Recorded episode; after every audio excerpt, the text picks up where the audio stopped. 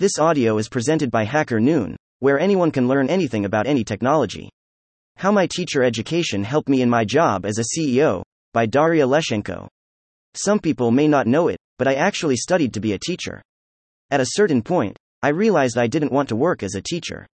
By that time, I had already started my career in the customer service and support industry, so the decision to leave teaching behind came naturally to me. That doesn't mean my time in the university was wasted. On the contrary, today, in my position as a CEO and managing partner of a support as a service company, I find the knowledge I got while I was studying more and more. Here are the three best approaches I brought from teaching to being a CEO. Giving advice and steering in the right direction. Almost every day, I find that my role as a CEO and managing partner is evolving. Today, it has much more to do with mentoring than with managing actual workflows and processes. Being a mentor involves giving my team advice and inspiring them for new ideas and future achievements. This is not a management technique I have only just picked up. This is something my team and I have been practicing for years. The best example of this approach is the fact that about 60% of Support Your App's management team have started their careers as customer support consultants, and today, they work in our technical, cybersecurity, integrations, and other company departments. Seeing the potential, giving the advice to develop it, and mentoring have also helped me spot the right candidates for the position of CEO of Support Your App spin-off companies, label your data and outstaff your team. Today, these are independent projects with their own KPIs, goals, and teams, so I know I made the right choice. Steering talents in the right direction and showing them the best ways to use their skills for their professional and personal growth is one of the most pleasant tasks of any manager.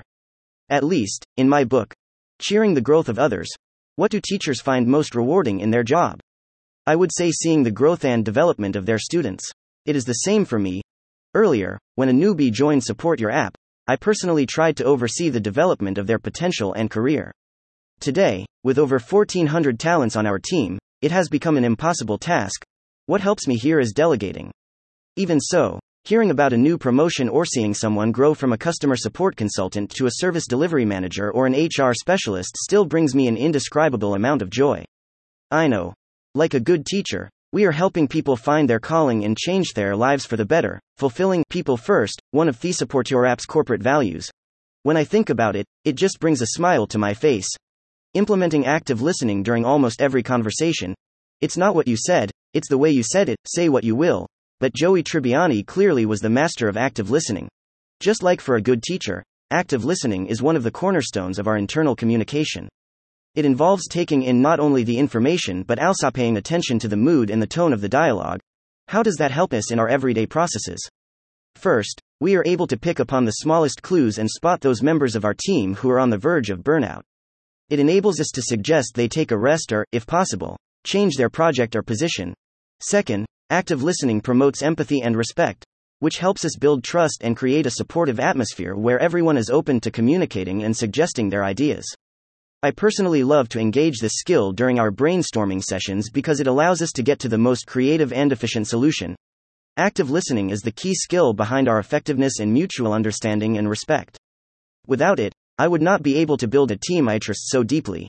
Today, I truly believe that my choice of a profession of a teacher was not an accident.